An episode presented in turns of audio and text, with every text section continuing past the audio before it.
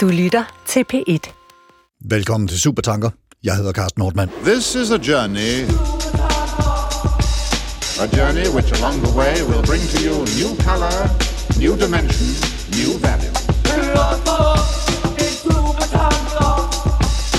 Please, uh, would you mind saying that again?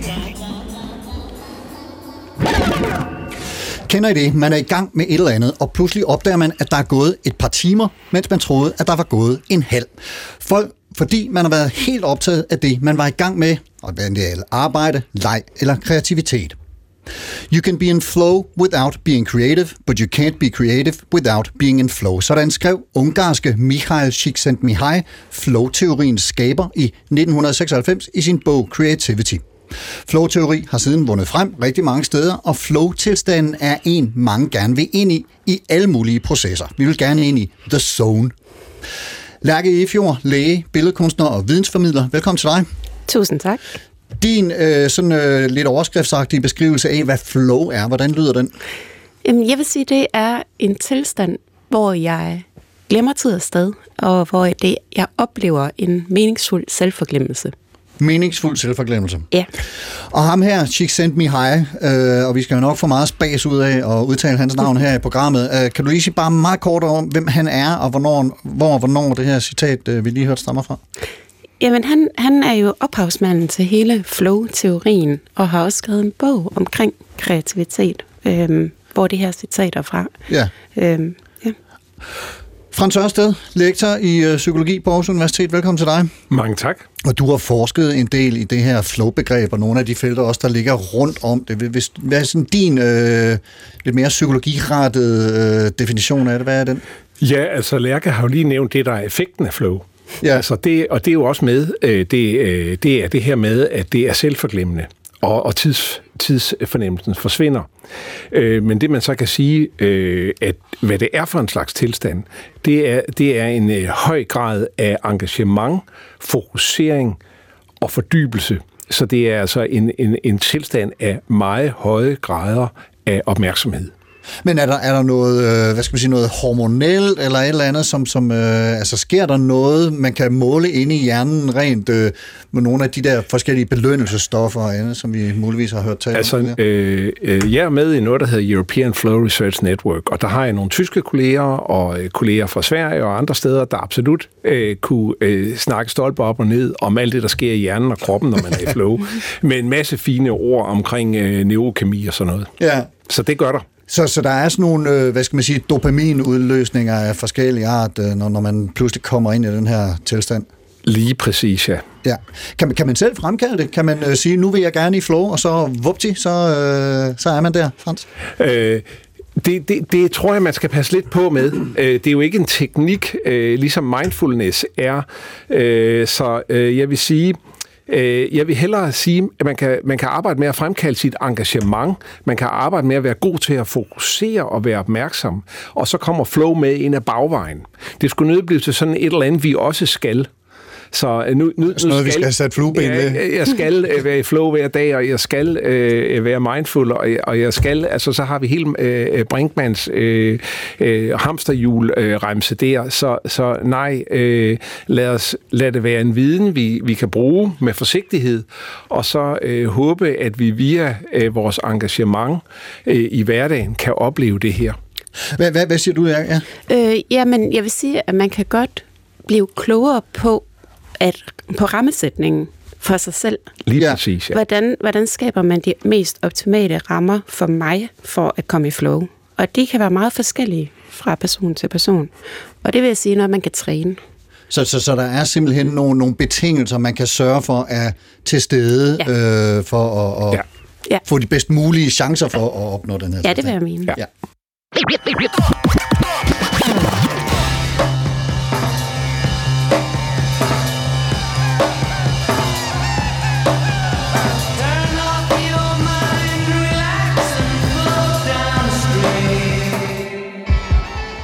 Jeg har en barndomserindring om en fodboldkamp, der opstod spontant med børn og voksne. En sommeraften i nogle af mine forældres venners sommerhus. Alt var perfekt legnet op og perfekt udført. Alt flød smukt som af sig selv. Picture yourself in a boat on a river with tangerine trees and marmalade skies. Somebody calls you, you answer quite slowly. A girl with kaleidoscope eyes.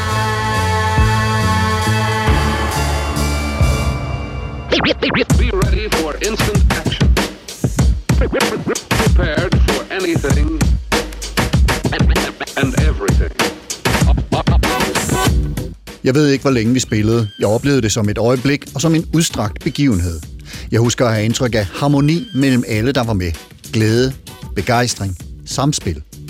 Det varede en hel aften, en børneaften, og det varede et splitsekund. Hvad enten det er leg, fysisk arbejde, intellektuelt eller mentalt arbejde, så rammer vi samtidig den der tilstand, hvor stjernerne synes at stå helt perfekt, hvor kroppen og tanken samarbejder, fuldstændig gnidningsløst, processen ruller, og der sker noget. Og pludselig er det forbi, og man står tilbage med en paradoxal oplevelse af at være helt tømt for indhold, og samtidig fyldt helt op af det, man lige har været i gang med. Spille fodbold, skrive en tale, et brev eller en fortælling, tegne, male, spille musik, lave havearbejde eller bygge noget. Meningsfyldt selvforglemmelse. Flow, som også rummer et andet paradoks, nemlig paradokset mellem at være i fuld kontrol over, hvad man er i gang med, men også helt uden kontrol. Som om lejen leger sig selv, opgaven løser sig selv. Arbejdet er leg. I hvert fald føles lejende og føles mestret flydende. Frans Ørsted, øh, vi øh, bliver lige lidt hos dig her, for hvis vi skal tage fat i ham her, Michael Csikszentmihalyi, og nu får I den altså lige at bruge eventuelt pen og et stykke papir til at følge med her. Mihai, M-I-H-A-L-Y, det er fornavnet, og så den lange C-S-I-K, Chik, S-Z-E-N-T, Sent, M-I-H-A-L-Y-I, Mihai, Csikszentmihalyi. Og som øh, Frans har haft den godhed at, at øh, give mig som tommelfingerregel, så er det ligesom en kylling, der sendte mig højt op. Chick sent me high. Frans. Genau. genau. Hvad, hvad kan du fortælle om ham? Hvad er han for en, øh, en herre? Ja, han er jo, øh, han er jo som vi også har nævnt, øh, flow-teorien og flow-forskningens ophavsmand. Øh, han, øh, hans eget liv er øh, faktisk meget spændende og interessant. Øh, han er født i 1934 i øh, faktisk i Kro- det nuværende Kroatien. Han har øh, haft et meget omtumlet liv, men de sidste øh, mange årtier har han jo øh, været en solid akademiker og forsker. Først på University of Chicago og senere på Claremont Graduate University i Kalifornien. Og han har jo så opbygget det her miljø omkring flowforskning, som jeg nu også er en del af.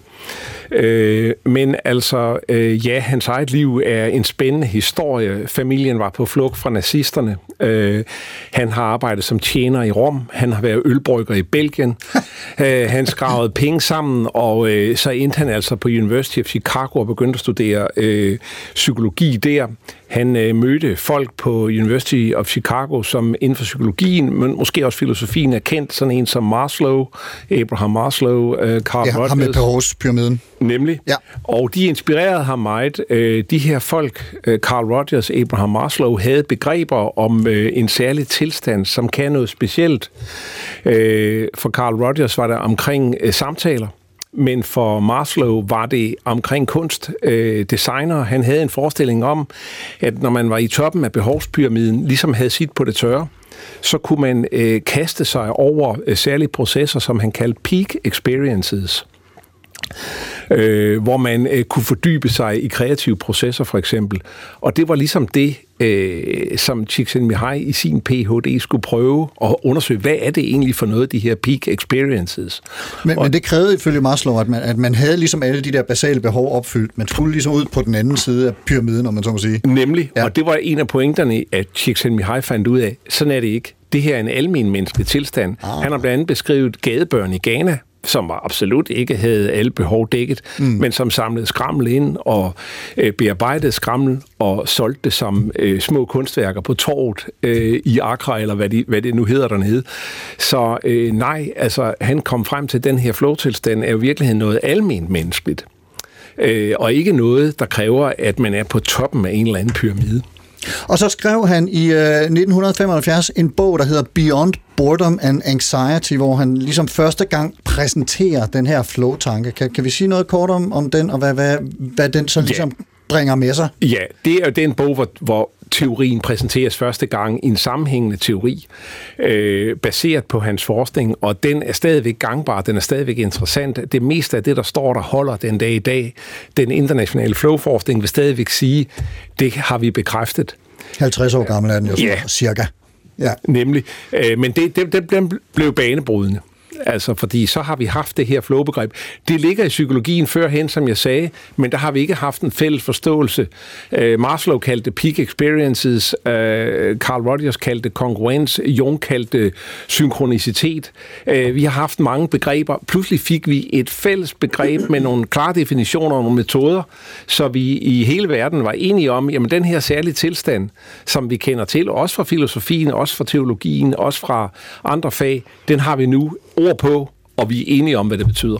Og nu nævner du filosofien, og det kan jeg jo godt lide her i uh, Supertanker, at vi får filosofien med. Han har faktisk også skrevet et filosofisk hovedværk, uh, Csikszentmihalyi, som, som ligesom taler ind i den side af hans flow-tænkning. Kan du ikke lige sige tre ord om den kort? Jo, den er fra øh, 1993, og den hedder The Evolving Self, og på trods af titlen, så er det meget sådan et filosofisk værk, hvor han egentlig prøver ved hjælp af den her flow-teori at, for, at sige nogle grundlæggende ting omkring mennesket, og hvordan vi erkender verden. Så der er både en ontologi og en epistemologi i den bog, øh, hvor han ligesom siger, jamen det evnen til at kunne engagere os og blive i engagementet og fordybelsen er noget, der adskiller os fra øh, andre væsener.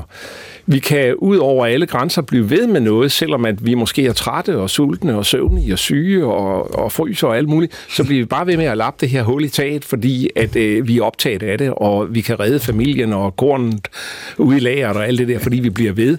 Og det siger han, det er ligesom det, der har gjort os til dem, vi er det er evnen til, ud over al fornuft, at blive ved med at være engageret og fordybet i noget. Og dermed har vi skabt øh, videnskab, kunst og kultur og sprog osv. Fremragende.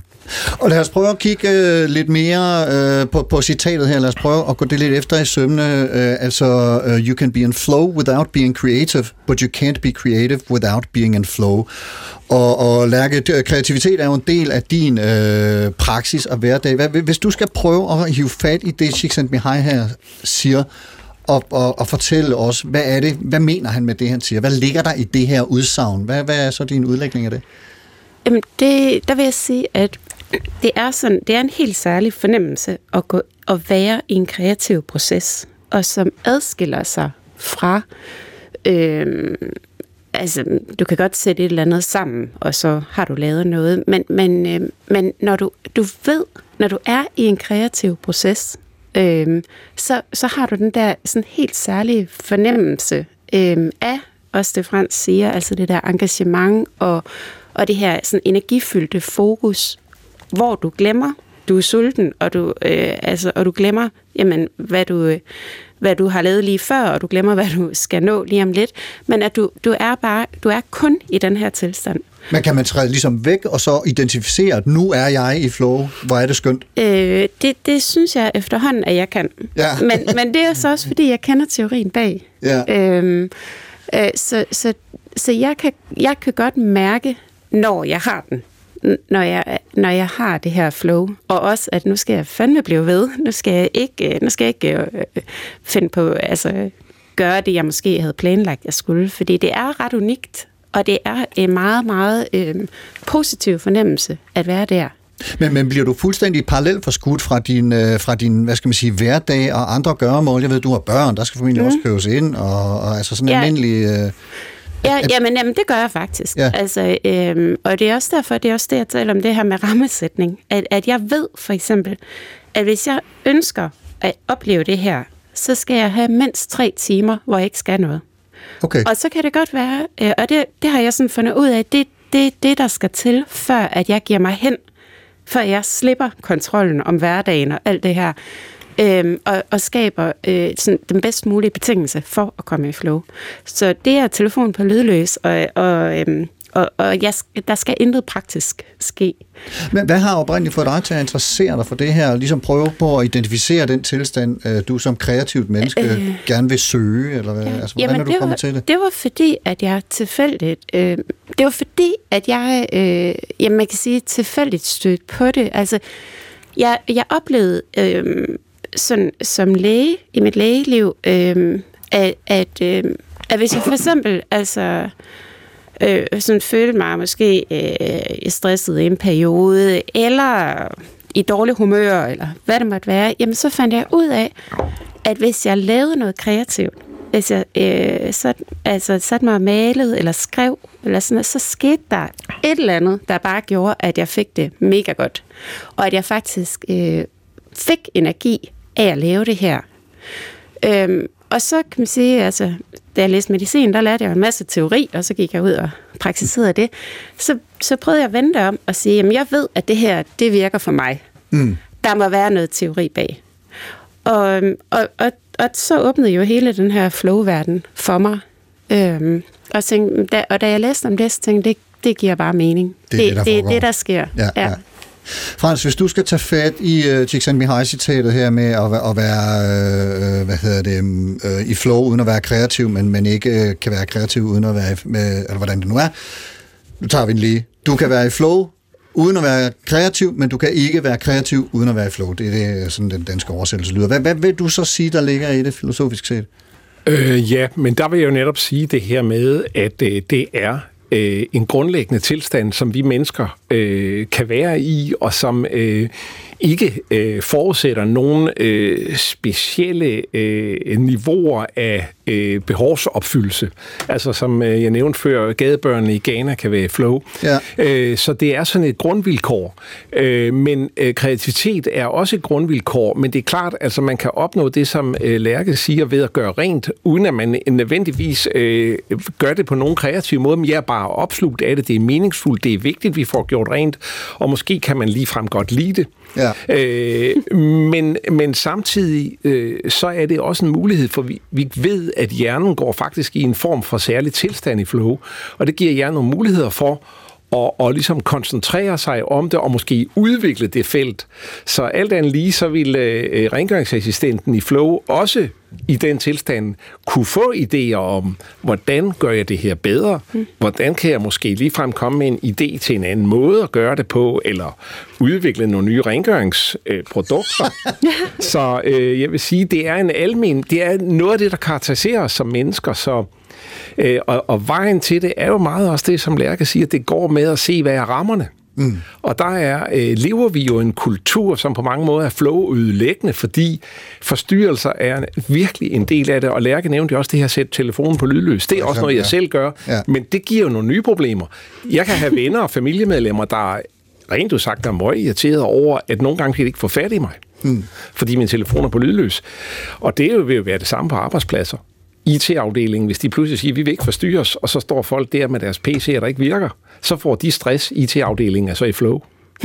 Men, men hvis, hvis vi skal tage fat i, nu, øh, nu nævnte vi den her bog, som, som øh, han skrev i 93, der hed The Evolving Self, og du sagde, at det var ligesom hans filosofiske øh, vej ind Ja. i, i den her tænkning, og du nævnte både ontologi og epistemologi, altså værens øh, tænkning og erkendelsestænkning. Yes. Kan vi trække noget af det ind, i, ind over det her citat og sige, hvad er det øh, for nogle erkendelser, eller hvad er det for en væren, øh, der bliver talt om, når, han Ja. taler om at være i flow? Det, han taler om, det er jo en form for transcendens. Ja. At når vi er dybt opslugt af noget, så transcenderer vi egentlig de grænser, der ellers er omkring os som væsener.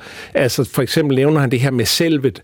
Altså vi, vi er jo altid øh, et eller andet sted måske optaget af at få opfyldt nogle behov og markere os selv. Og så er der kulturen. Ikke? Vi, vi skal altid fungere i en kultur, som sætter nogle rammer for os. Og øh, der kan være andre ting, som vi, der hele tiden styrer, hvem vi er og hvad vi gør. Men der siger han, i den her tilstand, der er du ud over det.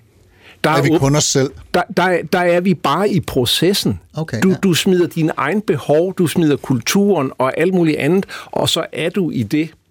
Og det giver dig, øh, det giver dig som person, men det giver også os som art nogle muligheder for at løse nogle problemer og, og gøre livet bedre for os alle sammen, fordi vi kan udvikle teknologi og videnskab og kultur og, og kunstværker, som giver os en større erkendelse. Og det er den art, vi er, og det skal vi huske på.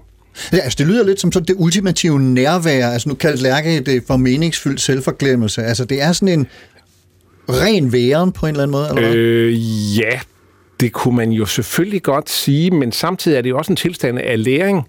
Det vil sige, altså øh, øh, atomfysikeren eller ingeniøren eller øh, bygningsarbejderen i Flow er jo også den, der så får løst problemerne. Mm.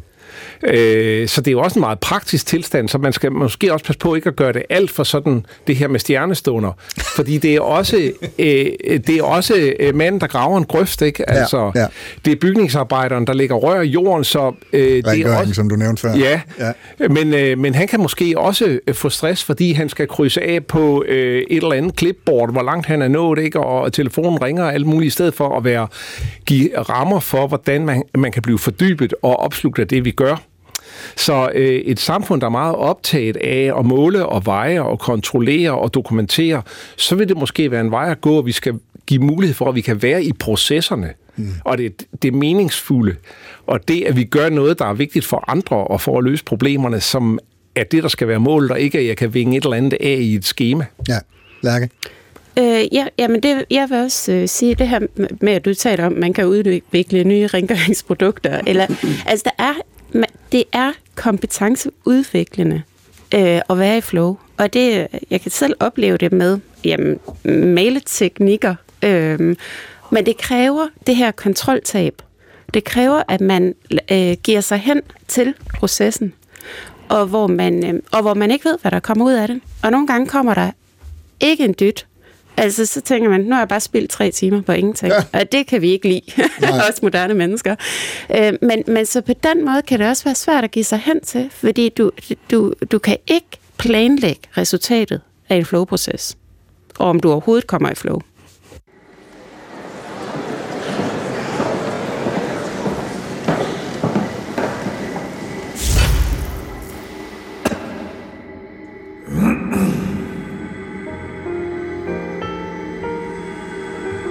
Vi bruger ikke ordet flow så meget, men, øh, fordi det er, det er et meget diffus begreb. Men jeg tror, alle musikere de kender den der fornemmelse af, at man står og spiller, og så pludselig så spiller tingene af sig selv.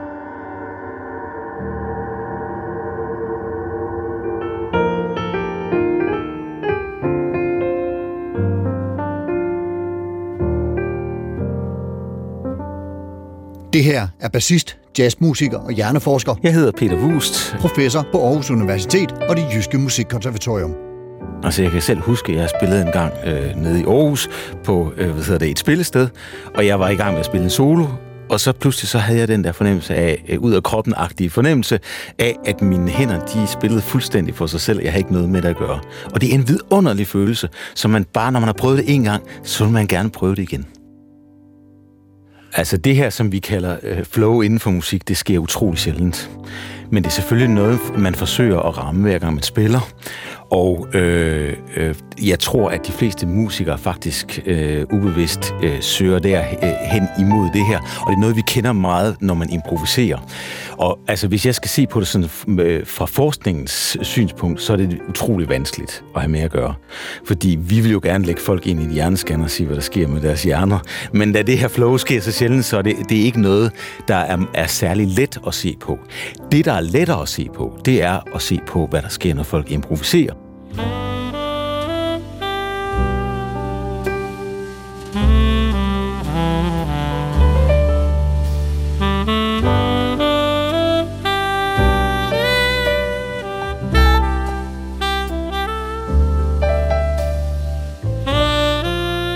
Når man improviserer, så er man meget ofte nødt til at komme i en slags tilstand, hvor tingene bare sker af sig selv. Det, det øh, er noget, som alle musikere rapporterer, improviserende musikere rapporterer, at man skal ind i den tilstand, hvor øh, musikken nærmest spiller sig selv. Øh, og øh, der har været lavet rigtig mange forsøg over de senere år, i, øh, hvor, hvor man har lagt folk i en scanner og bedt dem spille for eksempel på et keyboard. Øh, Mens de ligger i scanneren? Mens de ligger i scanner. Det er frygtelig svært at gøre. Men det, man kan se i de her forsøg, som er interessant, det er, at der er nogle bestemte netværk, Neurale netværk. som er aktive i forbindelse med de her kreative opgaver. Og hvis man skal summere det op, øh, så er det tre netværk. Et netværk, som vi kalder the default mode network, hvor man bare, altså, hvor, hvor man faktisk er i fuldstændig afslappet tilstand.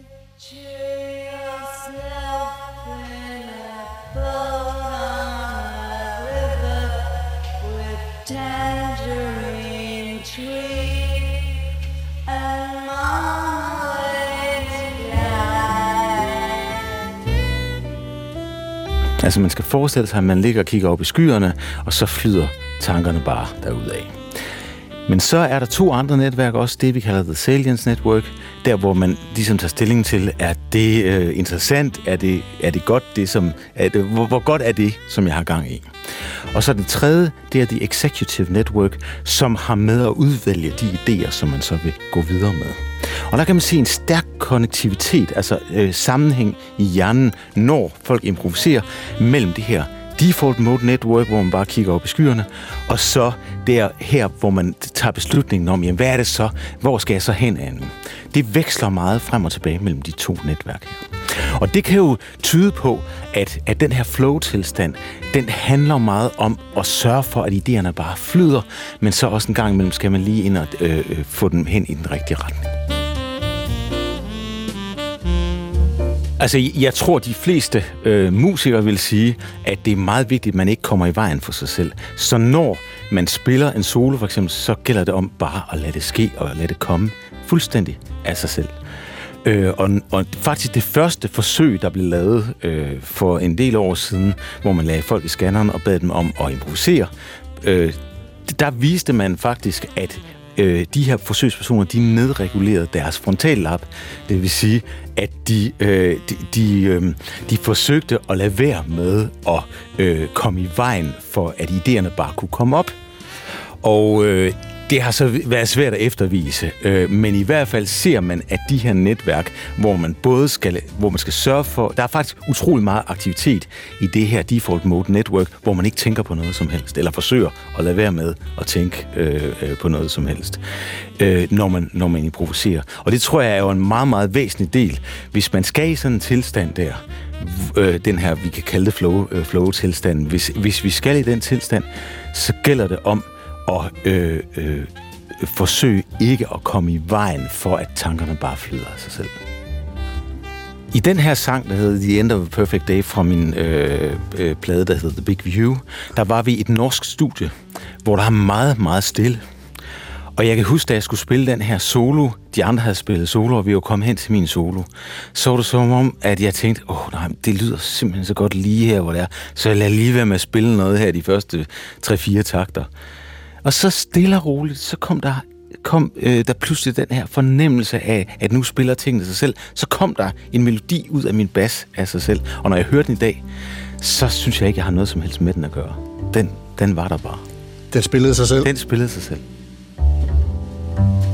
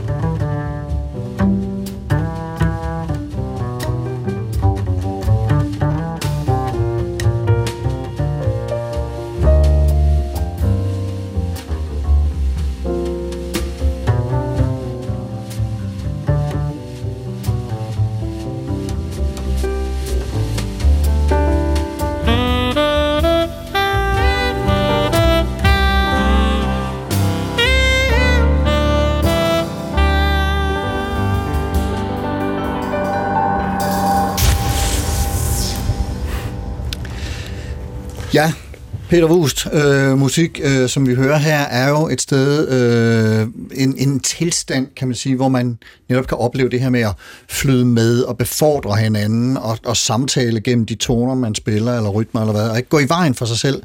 Og Peter Wust nævner de her tre øh, netværk, Lærke, som billedkunstner og, og læge, kan du øh, genkende det, han fortæller her, og, og, og kan du beskrive, hvad det er, der sker for dig, når du er i flow-tilstanden? Ja, øh, jamen jeg kan sagtens genkende det, han siger. Og jeg vil også sige, at nogle gange så maler maleriet også sig selv, Ja. øh, når jeg rammer flow-tilstanden. Øh, fordi det er... Øh, altså, øh, han beskriver jo også i høj grad det her kontroltab, og at man faktisk lader hjernen være i fred og ja. gøre arbejdet, og hvor det netop så er muligt at aktivere det her default mode network. Øhm, så så der, der er mange paralleller her.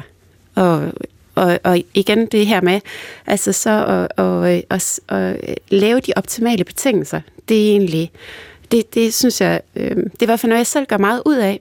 Han beskriver øh, det her Øhm. studie, hvor der bare er så stille, og han har ja. Ja. egentlig lyst til bare at være i den stillhed, ja. lyder det som, ikke? Ja. Ja. Så, så det der med øhm, altså, at, at blive klog på sig selv i forhold til, hvordan, hvordan øh, kommer jeg bedst ind i den der kreative proces. ja. Og for mig starter det, det, den kreative proces starter lang tid før jeg sætter penslen på et lærred. Øhm, altså den starter sådan set på havets bund ofte. Okay, Øh. det må du lige forklare nærmere. Jamen, øhm, hvis, jeg, hvis jeg har planer om at lave et maleri, øhm, så øh, hopper jeg tit i vandet. Ja. Og det, øh, det er simpelthen fordi, at øh, når man er nede i vandet, man siger, der er ikke nogen telefon, der er ikke noget børneintra eller et eller andet, man skal holde styr på. Øh, der, der kan man virkelig øh, bare lade sin altså, sanser tale, og man kan, Øh, altså jeg, jeg ser meget sådan de farver, for sådan de farvekombinationer, jeg skal lave, når jeg er i vandet. Også selvom altså, jeg har lukket øjne, eller hvad Ja, ja, ja, det er. ja, ja. Men, øh, men øh, det er simpelthen der, øh, at jeg begynder at lave mit maleri. Og det er også der, når nogen spørger, hvor lang tid tager det at lave maleri? Jamen, altså, skal jeg tage strandturen med, eller hvordan? øhm, det kan også være under en løbetur, eller, men, men det, der, der er jeg helt bevidst om, at nu er jeg i gang med at skabe maleri. Og, Og sætte rammerne. Ja, Ja. og der vil jeg ikke forstyrres. Der er telefonen allerede på lydløs. øhm, øh, og, og, så, og på den måde, og det kan nogle gange kan det være et par timer, nogle gange kan det være over flere dage, øhm, at jeg gør klar. Og jeg øh, tænker materialer, jeg tænker motiv, jeg tænker øhm, farvekombinationer, og det gør så også, når jeg går i gang og skal give mig selv lov til at, at lave det her kontroltab, så, ved, så har jeg dog så meget kontrol, at jeg ved godt, okay, det er akvarel, vi skal arbejde med, og det er, det er de her kolde farver, det er de her varme farver. Ikke, ikke at, altså resultatet bliver aldrig, som jeg forventer. det gør det ikke. Øhm, men jeg, jeg har sat de der rammer, mm. som, øh, som gør det muligt. Sige. Jeg kan ikke, man kan ikke bare stå ud i ingenting. Øh, Frans øh, Csikszentmihalyi, han skrev øh, den her bog om kreativitet i 1996, øh, og, og som øh, du også har fortalt, så havde han været i gang med at tænke over det siden øh, 60'erne, og skrev noget af sit første offentlige øh, sådan udgivende om flow i, i øh, 70'erne. Øh, hvad var det, øh, der satte ham på sporet af den her flow-tænkning? Altså, hvad var det for en, en tænkning? Hvordan så verden ud omkring ham, og som, som han skrev sig ind i, eller op imod? Hvad, hvordan, øh, ja, var betingelserne? Noget af det første, han øh, gjorde på det her område, var at følge kunstnere. Øh, altså simpelthen sådan en slags antropologisk øh, studie af kunstneres øh, liv. Og det er jo meget det, som øh, Lærke nu også har fortalt om, at, øh, at det, der, der finder man jo øh, øh, den her tilstand som en del af processen. Og øh, han, han beskrev det her med kunstnere, der øh, i dagvis kunne være opslugt af, af noget, at man er nået til et stadie, hvor, hvor det virkelig øh, kører for dem, øh, og hvor de glemmer at sove og spise og, og, og motionere og alt muligt, men bare er opslugt. Og helt umuligt at komme Helt i kontakt umuligt, med. Ja. Så det, det er lidt det, Lærke siger også. Og der, og der fandt han jo ud af, jamen den her tilstand kan vi faktisk beskrive. Og øh, i mange af de her kunstnere var jo heller ikke nogen, der sådan levede specielt fantastisk. De var heller ikke på toppen af et eller andet behovspyramide. Øh, kunstnere har jo altid, øh, det har jo altid været et fag, der måske ikke nødvendigvis har så mange penge i sig. Så mange kunstnere har jo levet på en sten, og alligevel været dybt opslugt af det, de gør. Og det var der, han øh, ligesom fik øh, indsigt i øh, den her teori, altså, og så bredte han det jo så ud senere, og fulgte for eksempel bjergbestigere og øh, øh, sejlere og øh, øh, designer og, og alle mulige mennesker begyndte det jo så at være. Øh, han så skrev han en bog der omkring øh, 2000 stykker, der hed Flow in Everyday Life. Og der blev det jo så pludselig øh, rengøringsassistenter og lastbilchauffører og alt muligt andet end lige kunstnere, designer og arkitekter. Men der er også noget øh, med, at, at øh, du fortalte tidligere, at han var han, han kom i kontakt med University of Chicago, og der var øh, rundt om det, rundt om campus der, der var der et slumkvarter, hvor han netop fulgte nogle af de her øh, eksistenser, der befandt sig i, i det og en eller anden park. Altså, jeg, jeg tænker på, hvad det var, der også satte ham i forbindelse med at tænke, nu vil jeg følge kunstnere, nu vil jeg prøve at finde ud af den her tilstand. Kan, kan du sige lidt om, hvad, øh, hvad det var for ja, en proces? altså, øh, vi tænker, øh, eller vi taler også her med social engagement. Ja. Øh, og at øh, det her med, øh, så Lærke har også været inde på det, og vi har snakket om det flere gange i dag, at den her tilstand er også en, der er rigtig god for os. Altså en ting er, at det kan udvikle kunst, og vi kan øh, være kreative, men det er også en tilstand, som er veldokumenteret, at den er god at være i kortisolniveauet. Hvis vi nu skal være sådan over i, i Lærkes verden, så er kortisolniveauet lavt, når man er i flow. Det er blandt andet en tysk forsker, der, øh, tyske forskere, der har, fundet, øh, der har fundet ud af det. Kortisol, det er stresshormonet. Ja. Ja.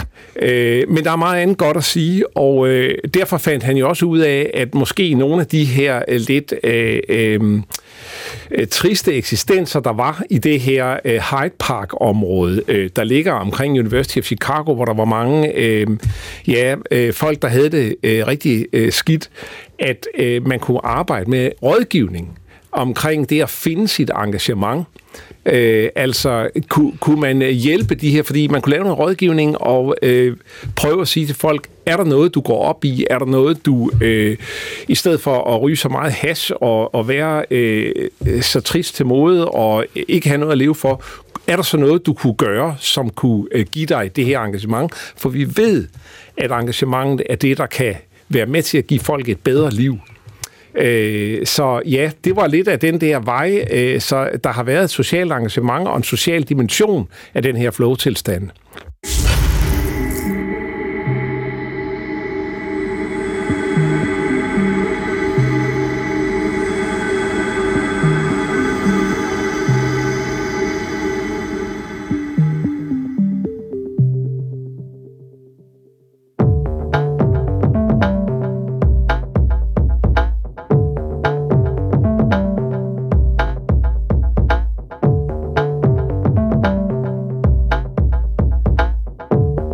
Om du er billedkunstner, musiker, skuespiller eller forfatter, fodboldspiller, basketballspiller, læge, skolelærer, pædagog, pottemager, podcastvært eller hvad du nu beskæftiger dig med, så kan denne her flow-tilstand indtræde, hvor du tilsyneladende kanaliserer en igangværende aktivitet igennem et selvforglemt system fuld af mening. Måske en penetration af bevidstheden.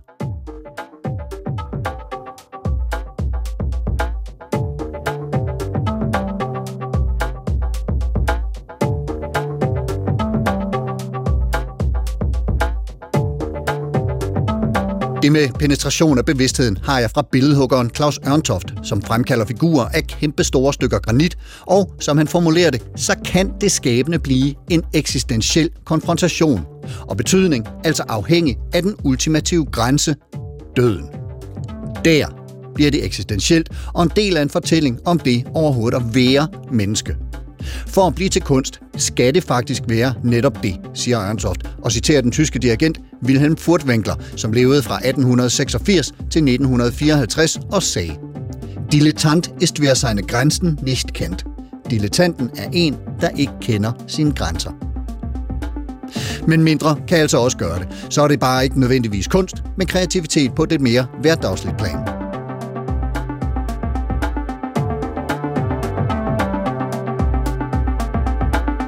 Og andre gode danske billedkunstnere har ytret sig om tilstande, som man vil kunne kalde flow. Asger Jorn for eksempel sagde, Hvis ikke man går til yderlighederne, så er der ingen grund til at gå nogen steder.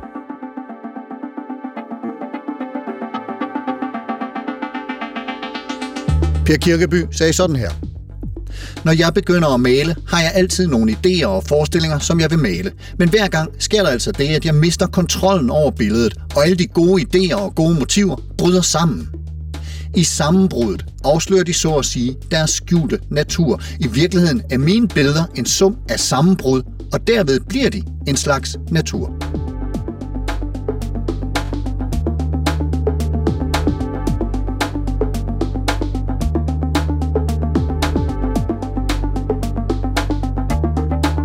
Arne Haugen Sørensen. Ikke sjældent står jeg med et ganske udmærket billede, og pludselig aner jeg et eller andet spændende langt væk, inde bagved. Som med et slag bliver mit før så solide billede til ingenting og forvandler sig til en afgrund, som jeg må springe over. Som et hul uden anden betydning end det ukendte og spændende, der måske er på den anden side. Det er en bittersød fornemmelse, for skønt det er frydefuldt at snuse nyt bytte op, er det også trist, for man må ofre det, man allerede har mellem tænderne. For man kan ikke have begge dele.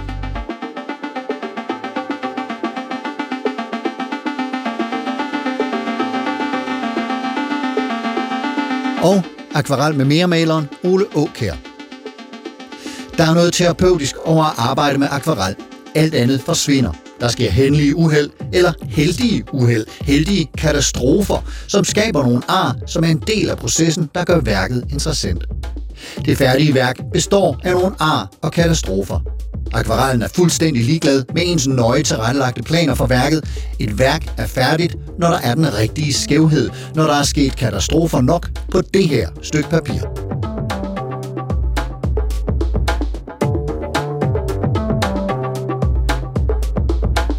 Og endelig, i en tilbagevenden til det, som nogen kalder maleri i tid, nemlig musikken, sagde komponisten Carl Nielsen. En gang imellem har jeg fornemmelsen af, at jeg slet ikke er mig selv, men kun ligesom et åbent rør, hvor igennem der løber en musikstrøm, som milde, stærke kræfter bevæger i en vis salig svingning.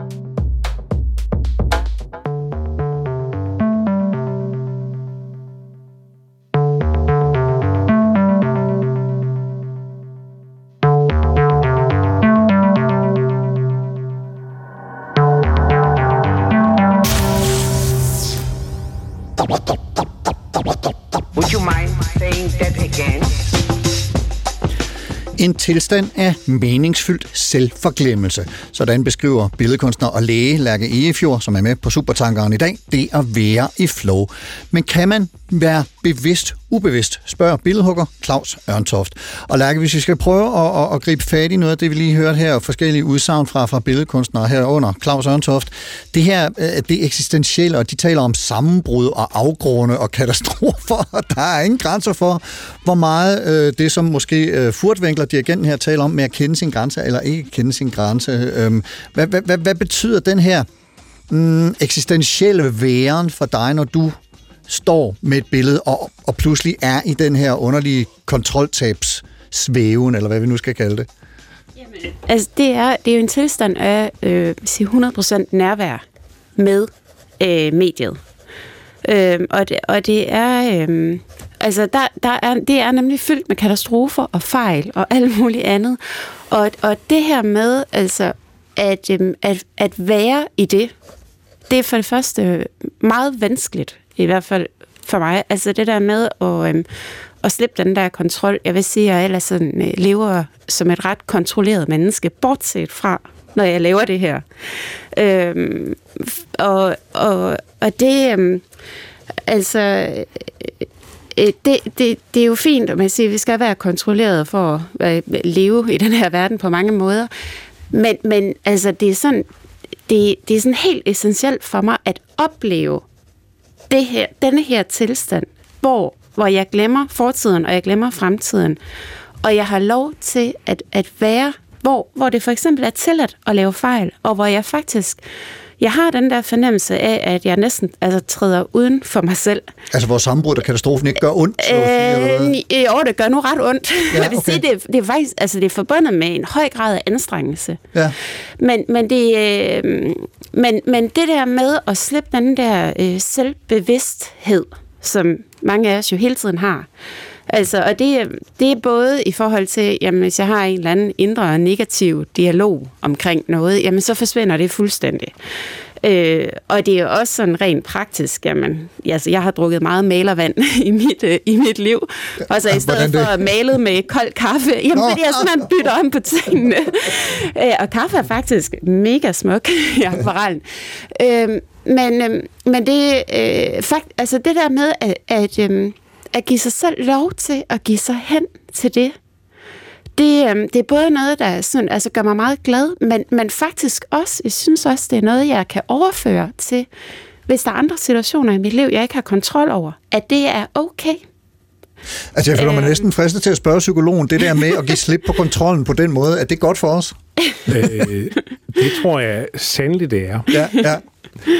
Så øh, jamen, der er ingen tvivl om, at øh, altså, øh, hvis vi lige også tager fat her nu i Csikszentmihalys øh, mere filosofiske tanker om det Meget her, gerne, ja. så er det jo netop det her, at øh, den her tilstand og, og, og kreativitet, engagement og fordybelse, ligesom bliver til øh, noget af det, der karakteriserer mennesket som, en, øh, som det, vi er.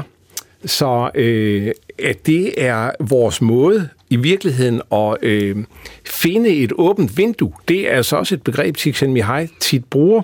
Han har renaissancen som øh, menneskehedens højdepunkt. Det er her, hvor vi pludselig øh, opdager, at vi behøver ikke være begrænset af noget, der nogen, der fortolker noget, der står i en bog, Bibelen, øh, har en eller anden meget øh, firkantet fortolkning. Vi behøver ikke være begrænset af vores biologi. Altså, vi er jo øh, øh begrænset på mange måder, men han sagde, øh, kreativiteten er det åbne vindue ud mod verden, og det er også et øh, tema i rigtig meget renaissancekunst. Vi ser de her øh, øh, borgere i Norditalien sidde ved det åbne vindue, hvor samfundet udvikler sig, markerne er fyldt med korn, bunden kører med korn til markedet, og købmanden sidder der og kigger over på bjergene. Så det siger, øh, øh det ligger der i den her teori også, at den her vej, det er den, der også er den, der fører til lykke. Lykkes forstået som det meningsfulde. Det er her, vi kan få tingene til at ske på en god måde for os. Men vi skal dog stadig kende grænserne, kan være bevidste om, at de findes, øh, for, for nu at tage, drage, Ja. drage furtvinkler derind. Ja. Men, men, men øh, det her med øh, de her øh, psykologer, øh, som Csikszentmihalyi var inspireret af, Carl Rogers, Maslow, men også østrigeren øh, Viktor Frankl og Charlotte Bühler, Ja. der var der den her forestilling om den tredje vej, og den tredje vej, det var jo imellem øh, meget sådan begrænsende forståelser af mennesket på den ene side psykoanalysen, som sagde, at vi var i vores drifters vold. Der var egoet, øh, hvor vi hele tiden skulle prøve at markere os selv. Der var superegoet, som var et, der skulle markere øh, og begrænse os. Kulturen begrænsede os, og, og så videre.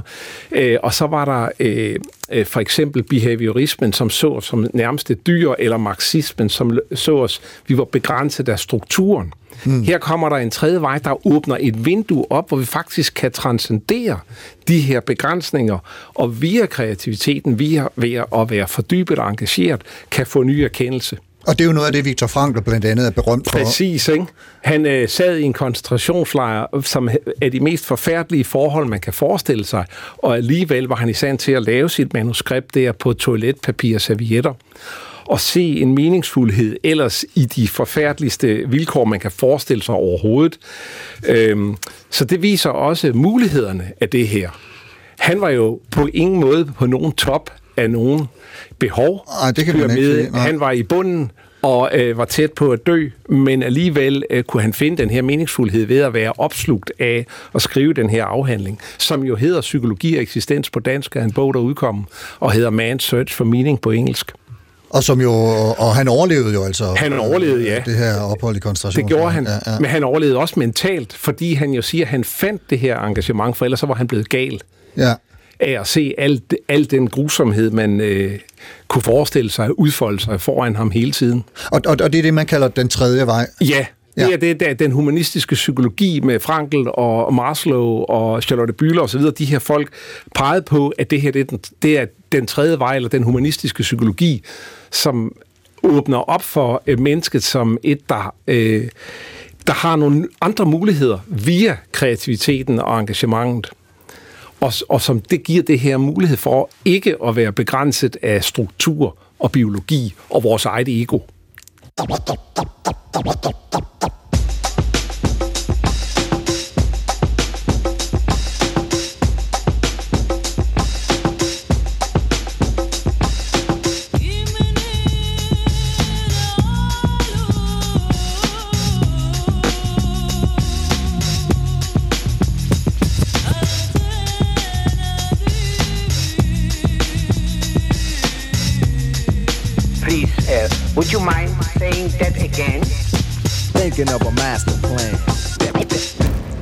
Supertanker, Lærke, Frans, Karsten.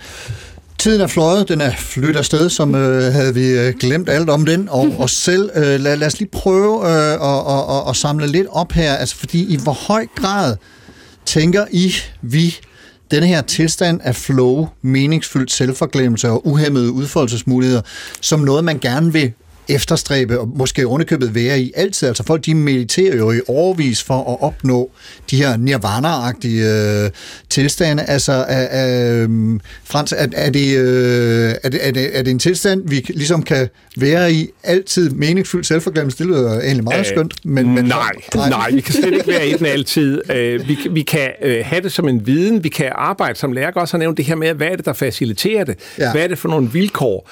Øh, for eksempel, en meget velkendt er det, vi også har været inde på mange gange, forstyrrelser. Vi lever i en kultur af evige forstyrrelser. De kan også komme indfra. Jeg har været med i sådan et projekt, der så på læsning og flow, øh, hvor mange siger, at jeg har faktisk fået svært ved at læse en længere tekst, fordi hver gang jeg er ved at komme ind i den, så føler jeg, at jeg lige skal tjekke min øh, smartphone og lige se, hvad dukker der op af sms'er, og jeg, nu har jeg siddet en halv time uden at være på. øh, så, øh, og det kan, det kan simpelthen også være folk fra min egen verden, universitetet. Øh, så øh, vi, vi er øh, ude i, at vi skal prøve at arbejde med, hvad er det for nogle vilkår, vi øh, har på vores arbejde, i vores fritid, i vores hjemmeliv og dermed prøve at ska- skabe bedre vilkår for flow. Og i flowforskning kalder vi det også flow triggers, eller flow-fremmende faktorer, mm. øh, som er det, man kan se på. Og hvis man for eksempel på en arbejdsplads, der har der været projekter, de er rimelig velkendte efterhånden, hvor man siger, at vi vil gerne arbejde med, at der er mere flow i det, på den her afdeling. Jamen, så skal folk ud og gøre arbejdet og se på, ligesom Lærke har nævnt, hvad er det for os, der på vores afdeling kan gøre, at vi i højere grad kan komme tættere på den her tilstand. Men altså, man kan sige, i og med, at vi forsker i, i begrebet og, og tilstanden osv., og så videre, prøver at sætte ord på den, så er vi jo lidt selvmodsigende måske i virkeligheden i gang med en eller anden form for instrumentalisering eller kvantificering af det eller et eller andet. Altså, Ja. kan man sige noget om, hvor, hvor, hvor, hvor, for eksempel, hvor lang tid er det sundt at være i den her Ja. tilstand, uden at man pludselig mister fuldstændig forbindelsen til virkeligheden? Altså, jeg vil, jeg vil bare sige sådan statistisk set, og, og hvad man sådan hører på de her konferencer og sådan noget, så kan man sige, at meget almindeligt grænse er nogle timer. Ja. Ja. Men altså netop kunstner, Csikszentmihalyi har jo selv beskrevet nogen, der var det nærmest et døgn jo ikke var helt opslugt. Men for sådan almindelige, øh, på det almindelige verdensplan, kunne jeg godt sådan tage et slag på tasken og sige, et par timer er det, der er det normale. Ja. At man kan være i flow, fordi det er også en tilstand, der trætter. Lærke? Ja, øhm, jamen det vil jeg også sige. Altså, det er jo en tilstand, hvor, som, øh, altså, hvor der er den der grad af anstrengelse.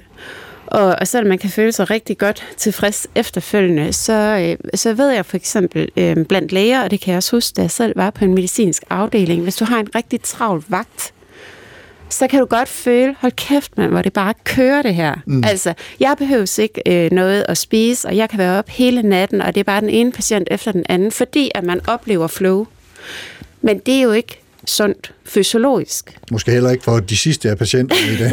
Nej, ja, det kan man på, hvordan det kører for en, hvor meget ja. kontrol man er i. Men, øh, men, men så på den måde, og der taler man faktisk øh, blandt øh, læger om forførende flow. Forførende flow, ja. Ja, og det er faktisk, øhm, altså det er noget, man øh, skal være opmærksom på, fordi at man kan sige, at hvis du er flow i 8 timer i træk, og du ikke sover, og du ikke spiser eller noget, så er det, så er det, det kan være fint en gang imellem, mm. men det må ikke blive rutine, så på den måde, og det er igen også sådan lidt selvmodsigende, så skal du faktisk have lidt kontrol over flow, Ja. hvis, hvis man oplever det her. Ja, ja. Øh, Og så er der selvfølgelig også, man siger, lavpraktisk. Børn er jo for eksempel rigtig dygtige til at være i flow, når de leger. Og jeg ved ikke lige, hvordan vores samfund ville se ud, hvis vi bare sagde, jamen, de skal bare lege løs. Øh, så, så der er jo selvfølgelig noget, hvor vi bliver nødt til at have nogle strukturer. På et eller andet tidspunkt skal vi sætte den med telefonen på lyd igen. Mm. Øh, men man kan blive inspireret af børns leg. Og også øh, måske tænke over det her med, at børn spørger aldrig, hvorfor de leger. Altså, de gør det, fordi at de oplever det her. Mm. Så der er nogle ting, vi har aflært, vi måske ikke kunne lære igen. Men jeg, jeg fik nævnt øh, tidligere i udsendelsen det her med, at når man ligesom kommer ud af den her flow-tilstand, så kan man have en oplevelse af øh, at være fuldstændig tømt for indhold, og samtidig fuldstændig opfyldt mm. af, af det, man lige har været i gang med. Er- Kan, kan du genkende den beskrivelse? Ja, ja bestemt. Altså, det, øhm, det er både på den ene side altså meget tilfredsstillende. Det er meget tilfredsstillende at have været i. Øhm, og, og så kan man også sige, at det er jo meget, meget, meget sådan, altså næsten berusende at være i den tilstand. Og når den så er væk igen, altså, øh, så kan man godt blive helt frustreret og vil tilbage i den som Ja. Peter Wust også, øh, som Peter Wust også nævnte, så vil man Præcis. opnå det igen, ja. Ja. Og det var simpelthen så langt, som vi nåede i dag på Supertanker-togtet. Der er naturligvis mulighed for at genføre, genhøre både denne her samtale og en masse andre Supertanker-udsendelser i DR Lyd, eller hvor du ellers øh, finder streams og podcasts. Frans Ørsted, lektor i psykologi på Aarhus Universitet. Tusind tak, fordi du kom og foldede den her sindstilstand, eller hvad vi nu skal kalde det ud for os i dag. Selv tak. Tak skal du have. Og Lærke Efjord, læge, billedkunstner og vidensformidler. Tusind tak også til dig for at komme med dit perspektiv på, og ikke mindst dine erfaringer også øh, i de her spørgsmål. Jamen, tak fordi jeg måtte komme. Det var en fornøjelse. Og mange, mange tak til dig, kære lytter, for at lytte med. På Facebook-siden Carsten Nordmann Radio kan man se anbefalinger fra Lærke og Frans, en playlist, og man kan skrive ros, ros eller kommentarer. Og hvis man ikke er på Facebook og synes, at alt, hvad der foregår der er irriterende, så kan man skrive på mailen supertanker Hvis du kan lide, hvad du hører, så del det med venner og familie og inviter dem ind i dit verdenssyn og i dit flow. Programmet i dag var tilrettelagt af mig. Jeg hedder Carsten Nordmann. Programansvarlig er Madeline Thor. Ha' en rigtig god uge og på genhør. Thinking of a master plan.